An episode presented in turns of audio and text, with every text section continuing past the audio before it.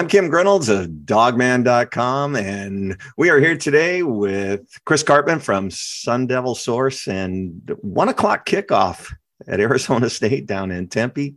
Temperatures expected to be high 80s, low 90s. And Chris, what's going on with the one o'clock kickoff in Tempe? We don't have those in Tempe.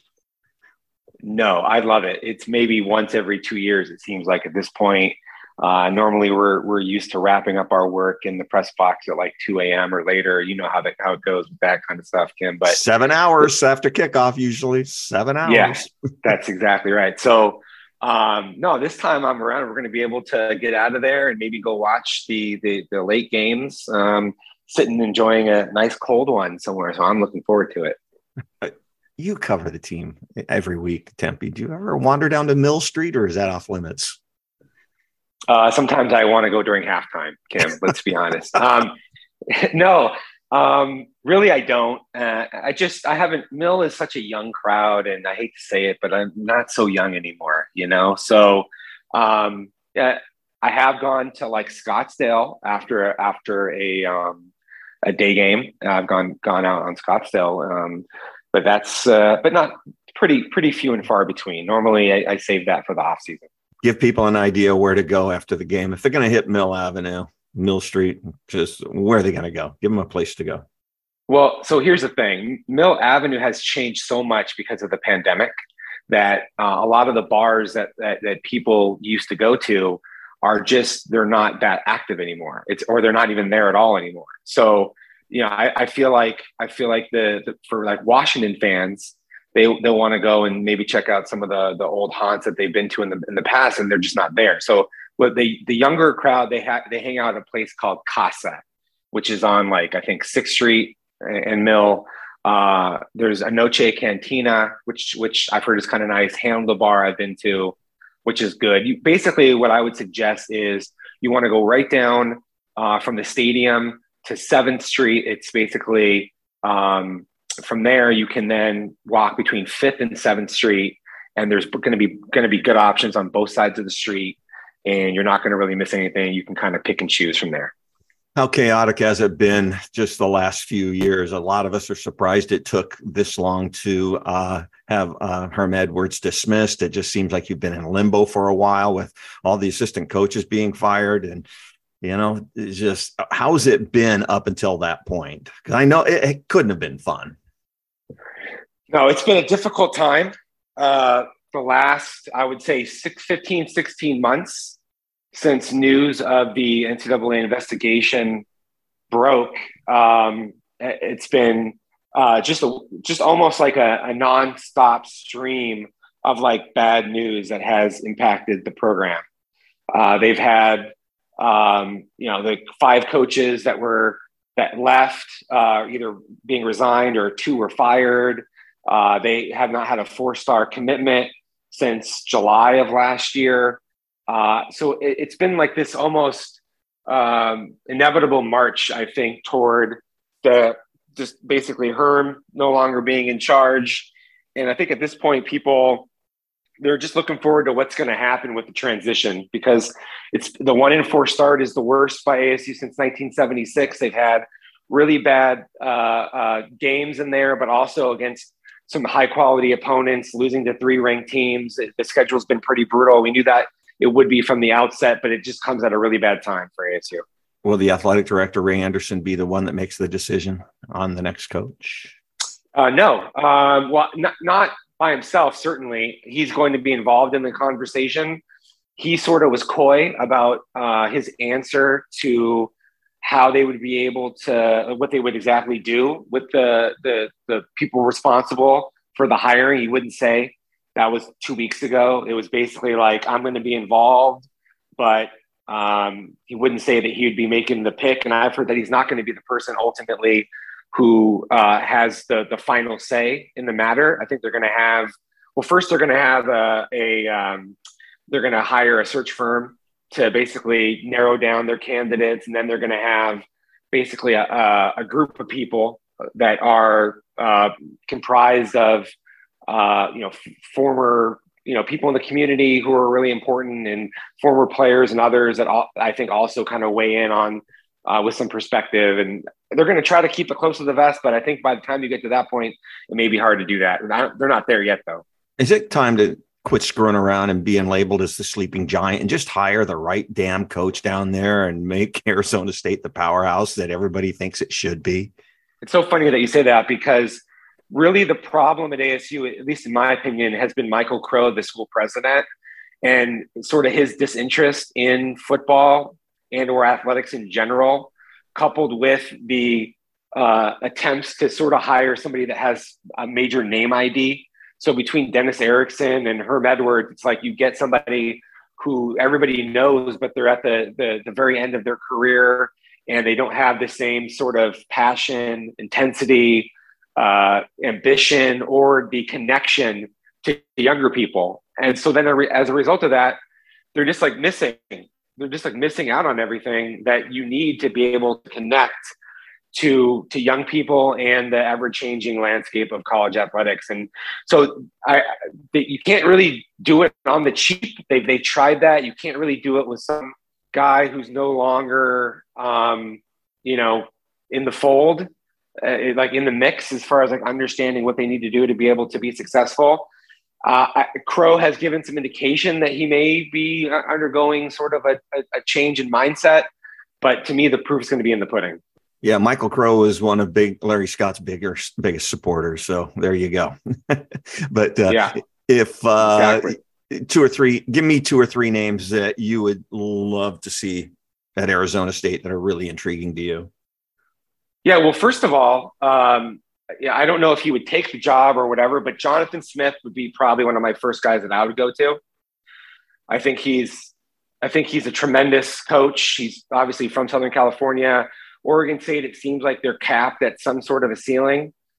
Um, so if if they can't get him, I, I personally think even though maybe recruiting is a question mark, that Paul Chryst would be a fantastic hire. He understands how to recruit the scheme there's a lot of things that he brings to the table that I think are pretty that, that are pretty impressive. Like ASU hasn't had anyone that's been as successful in the in the win loss column as he has. Um, so uh, you know, after that, I think you get down to like who are some of the top coordinators that would make a lot of sense, and then that's like maybe an Alex Grinch. Um, you know, a lot of people um, want Kenny Dillingham because he, he, was a GA at ASU. He graduated from ASU. Um, I, he's only been a coordinator calling plays one year, but he's been at you know Florida State and Oregon and Memphis before that, and so he has a lot of sort of you know uh, understanding of what things are, are are like on the ground now. And he's very young, 32 or 33 years old. And I'm hearing Bryan Harsin would be a really good fit down there because he's not a fit at Auburn, but he's a good football coach. Absolutely. Uh, I mean, I, you know, I think we're going to have to see how he's viewed by the administration, given kind of what's going on in Auburn right now. But um, and and they had the Dirk Koetter, you know, experience where they hired somebody who had been a Boise head coach, didn't work out. They had Zak Hill as offensive coordinator, didn't really work out. Also, somebody who was from Boise, so maybe there could be some hesitation to Harsin. But I pretty clearly he's a, he's a very good football coach. Tell me about that offense. Give me a scouting report for Husky fans sitting up in the stands and they're taking a look at this offense. You've obviously got a really good quarterback, and the Washington coaches are saying Arizona State is the best one in four team in the country. But uh, give me a scouting report on that offense. What's it look like? So, Glenn Thomas is the coordinator in his first year. He was at UNLV. It's sort of like a pro style meets uh, more of a more of a modern spread Emory Jones is the quarterback. He was at Florida last year where he had the most interceptions in the SEC. Um, I, I, I feel like they finally started to get some good flow to what they were trying to do in the first half against USC. They had three scoring drives and were reasonably successful. Uh, they, it petered out in the second half. Not nearly enough sort of quick game, RPO, get the ball in their playmakers' hands in earlier games this season. Uh, they have a, a, a, pretty good run game. Xazavian Valladay, transfer from Wyoming, is the leading FBS uh, rusher active right now. And uh, Daniel Ngata behind him is a good player. Uh, their top receivers, Elijah Badger, who's a great athlete, who's really uh, emerging this year and has a chance to be one of the best in the Pac 12, maybe before he's done. Um, so they have they have decent balance when things are going well, but when things aren't going well, they tend to either get bottled up with their run game or, or their or their pass game. Emory Jones is completing about 63, 62, 63% of his passes. And when you take a look at the stats, he's got four touchdowns, but three interceptions. Um, my gut says he can run a little hot, run a little cold. Yeah, he does for sure. Um, I think so much of it is, is him being put in the right situations. Uh, he's not somebody that needs to be super confined to the pocket. And uh, even though he's decent at kind of going through progressions and, and whatnot, he's not an extraordinarily accurate passer. Um, and he's not somebody who's going to just like lead you on really extended drives consistently where it all has to be done on him in the pocket. So, got to kind of get him on the move, give him some options. Um, and then also, I think you know, when you're able to get the ball out of his hand more quickly, you with run replacements, then you have a chance to be able to get into more manageable third down situations, which when they've been operating better, that's been a, a, common theme. And when they haven't and they've struggled, it's because normally first and second down, they're not getting enough yards, especially with uh, some of their passing attack. Tell me about that offensive line. It's, Arizona State's just been notorious for having some big guys up front and uh, a lot of quality up front. How's the offensive line this year? Yeah, so Ladarius Henderson at left guard is their best player. He's really good, all league candidate, uh, third year starter. Ben Scott moved from right tackle to center and is a is emerging as a starter there. Uh, he had a very good game against USC. I think it was his best effort. Um, at right guard is Chris Martinez, a San Diego State transfer. He's solid, but has struggled a little bit with um, some stunts. Uh, ASU probably won't have Des Holmes, the starting right tackle, who's a Penn State transfer. Um, and what they'll do, because he's out with a, uh, a leg injury, it looks like they'll probably move their uh, their number two uh, left tackle, uh, um, from, who's a, a Division two transfer from Northern State, Emmett Foley, to right tackle. And so their tackles are kind of their most questionable spot because their left tackle, Isaia Glass, is a first year starter as a sophomore, true sophomore. Um, so I think that's where there could be some issues going up against Washington's athleticism. Um, but Glass did play really well in the last game against USC. If you're Washington's defensive coordinator, what are you trying to take away? What are you attacking on that Arizona State offense? Yeah, I think you want to try to make them one dimensional. It, it's a good idea to kind of probably load up the box and um, and you know not really allow them to get established in their run game on early downs. And then uh, once you've done that, uh, you know, then ASU is going to be forced to kind of be in drop back mode. And when when they have to drop back, they've been susceptible to a lot of pressures that have gotten to Emory Jones. So I think that's kind of your recipe. This is a team where uh, it's it's very reasonable to play man coverage and make them try to beat you over the top because they really haven't been able to do that with Emory Jones not connecting on enough deep shots. Third and four, third and five. How comfortable are you with Arizona State in that in that position? You optimistic, or are you going, oh crap? Well, um, actually, uh, at this point, I think that they're pretty decent. Um, earlier in the season, I think that was a problem as they were sort of figuring it out. But now, I would say they're at least an average uh, third and medium type of a team. When you need mealtime inspiration, it's worth shopping Kroger, where you'll find over 30,000 mouth-watering choices that excite your inner foodie. And no matter what tasty choice you make, you'll enjoy our everyday low prices, plus extra ways to save, like digital coupons worth over $600 each week. You can also save up to $1 off per gallon at the pump with fuel points. More savings and more inspiring flavors make shopping Kroger worth it every time. Kroger, fresh for everyone. Fuel restrictions apply. On the defensive side of the ball, looks like you got guys up front again. You always seem to have those guys up front down at Arizona State. Yeah, so Nesta Jade Silvera is a transfer from Miami. He's a very athletic uh, nose tackle who can also play some three technique. Um, he, he makes a lot of flash plays, but then he also has some assignment issues.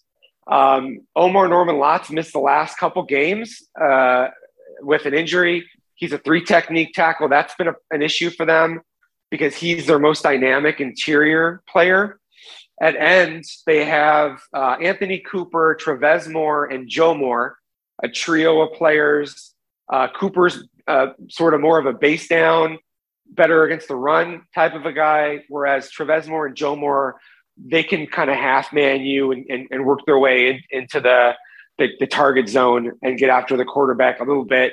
They haven't gotten nearly as much pressure as I would have kind of expected, though, uh, early on this season. I think part of that is the teams that they've played and have gotten the ball out quickly, and they've been in situations that have been advantageous.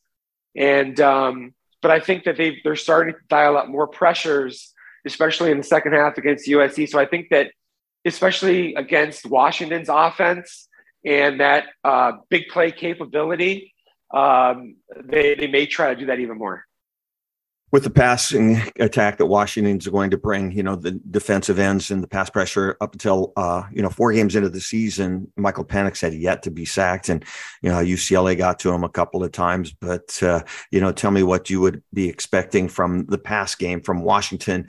How is that secondary? And is that a place that you would attack? Right. So ASU's played a lot of cover three and then some cover four, more zone coverage than I had kind of anticipated and not as much blitzing as I kind of had anticipated. Um, they're they're slowly evolving. I think Shaun Aguano, the interim head coach, wants to be a little more aggressive on both sides of the ball. So that's I think that's a an evolution in progress. Um, they they haven't really given up a lot of plays over the top because they played so much relaxed coverage. The tendency really has been to give up too many completions in front of guys, including on third downs. And they've been really bad on third downs, um, especially when they play zone coverages where they haven't been able to get to the quarterback and an accurate thrower against uh, and someone some team that's well schemed has caused them a lot of problems. So that's where I think being a little more aggressive, you know, accepting more man coverages is probably the trajectory that we're going to see moving forward. So those short to intermediate zones would be the place that Washington would attack on that defense. 100%. Um, Timarcus Davis is a six year senior cornerback. He's really struggled this year. He had a knee injury that kept him out for the entirety of camp. Uh, Ro Torrence is an Auburn transfer on the other side. He's huge, 6'3, 210 pounds, but he's been a little bit too soft in coverage. I think actually Isaiah Johnson, who's a redshirt freshman, might be their best corner, but he's had some uh, just like inability to kind of stay in a good place with the coaching staff with some discipline and other issues. And that's probably hurt them. And then their safeties, um, they're better, I think, against the run than they are from a coverage standpoint. They've played quite a bit of nickel. I think in this game, you'll see a lot of nickel. Jordan Clark, um, as an improved player who plays between safety and nickel, and Khoury Bethley's a Hawaii transfer who I think is also doing a good job. He tends to be around the football quite a bit. Last play of the game, 42 yard field goal, lining up down by two to win the game. How comfortable are you? Well, Carter Brown is a freshman kicker who's exceeded my expectations. I thought in camp he actually might have lost the job to Jace Feely, uh, the son of Jay Feely, the former NFL kicker, but they they gave it to Brown. Then he come, then he came out and he made four field goals in his very first game. Was uh, Pac-12 Special Teams Player of the Week, and uh, since then, he's been pretty reliable. I think he missed only one or two field goals this season, and they were longer field goals. So, from 42 yards, especially at home, I think he's going to have a hit rate of about 80%. Grass has been a big subject up here at Washington. Washington does not have a grass practice field. Arizona State, of course, is a grass team. And so was UCLA last week in the Rose Bowl. From your experience in covering the team and guys coming in, is it that big of a deal, do you think, or is it more of a mental thing? Uh, probably more mental, but I, I do think that when ASU goes to play on uh, artificial surfaces, it's they don't they don't do quite as well for whatever reason. And I don't really know maybe why that is. Of course, being on the road in hostile environments probably part of it. And it's hard to sort of understand where that line is between that and the playing surface. Eh, but the grass at ASU has always been fast and very player friendly. It tends to let, lend itself toward games that are a little more athletic based. There's probably more missed tackles um, because of just like how how good that guys can cut and move on the offensive side of the ball.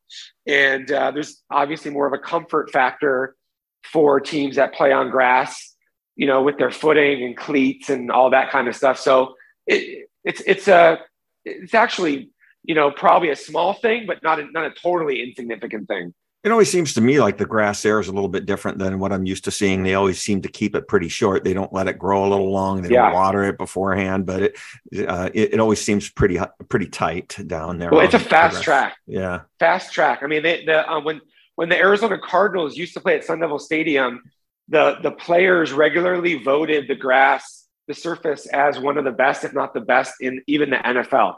And it's not crowned; it's very tight grass that has a, a very solid um, support of it. And so guys just love playing on, that surface from a speed standpoint. What are we expecting uh, crowd wise? So ASU is really in a bad place right now with its fans. Um, actually, uh, uh the ASU loss to Utah two weeks ago was the lowest announced attendance this century at ASU. Uh, and I, I feel like it's, you know, the weather's not going to be like really hot, but it's still going to be warm for an afternoon kick, probably somewhere around 90 degrees. And I just think that given the one in four start and the way people kind of feel about the program right now, there's going to be a lot of excuses to not show up. And you're going to see about as sparse a crowd as you ever would for a day game at ASU. Husky bench is that uh, with the sun beating on them, or they get a little bit of the shade?